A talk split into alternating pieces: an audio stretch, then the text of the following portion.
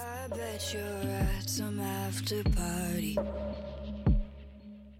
Chasing your whiskey with some coke.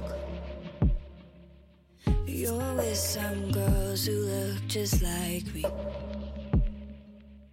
I bet you bet I'll never. 嗨，各位同学，大家好，我是姚老师，欢迎大家来到今天这一期的英语口语每日养成。今天的话呢，我们来学习这样一段台词，有一些长，来自于《绝望的主妇》第一季第十五集《Desperate Housewives》Season One Episode Fifteen。I'm not saying to beg. You just have to step up from time to time. You have to see your opportunity and take it. Nobody respects a shrinking violet. I'm not saying to beg. You just have to step up from time to time. You have to see your opportunity and take it. Nobody respects a shrinking violet. I'm not saying to beg. You just have to step up from time to time. You have to see your opportunity and take it. Nobody respects a shrinking violet. 我没有说你要去求他，只是有的时候呢，你需要自己去站出来，主动一点，抓住自己的机会。如果你的管理风格太过于温和，没有人会去尊重你的。I'm not saying to beg. You just have to step up from time to time. You have to see your opportunity and take it. Nobody respects a shrinking violet. 这段台词呢比较长，那么当中包含的这个发音技巧也会比较多，比较复杂。我们一起来看一下。首先，开头的位置，第一句话当中，我们的 not saying 当中呢有一个不完全失去爆破，可以读成 not saying，not saying。在第二句话当中呢，我们的 just have 当中呢也有一个不完全失去爆破，可以读成 just have，just have。step up 有一个连读的现象，可以读成 step up，step up。而机会这个单词，我们说如果大家练美音的话呢，当中会有一个美音浊化的现象。就是在这个末尾的 n i t y 这个部分，这里的字母 t 在美式发音当中呢，会有一些浊化偏向的的感觉。opportunity，opportunity，紧跟着的后面的 take it 也可以连读，就会变成 take it，take it。 Hey guys, this isn't a hockey rink. Can you take it outside? Hi, honey. How was your day? Mwah. I didn't get the VP gig.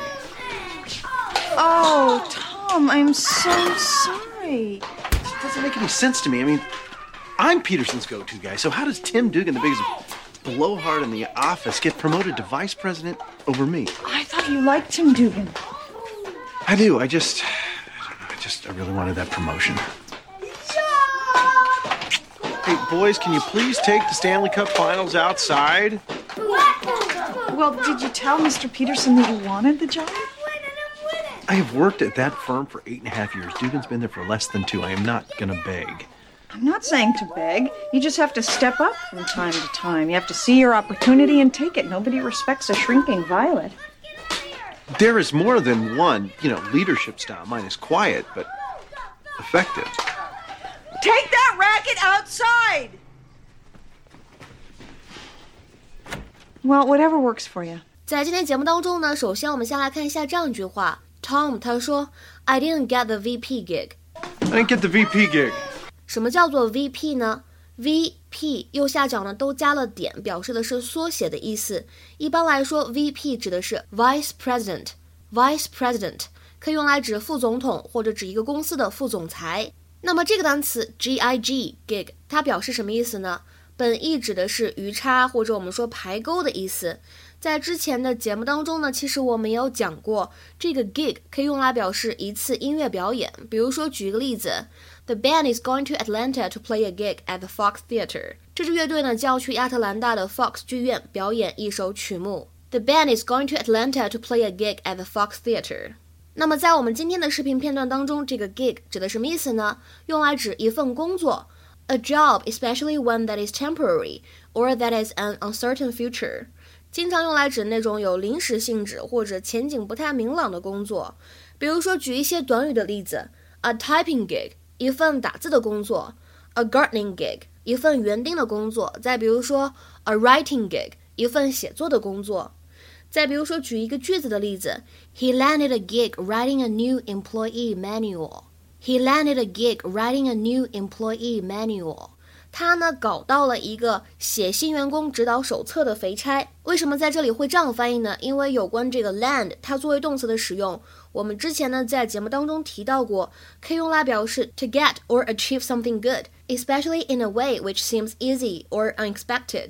那么今天我们学习的关键的这段台词当中，末尾出现了这样一个短语，叫做 a shrinking violet。a shrinking violet 什么意思呢？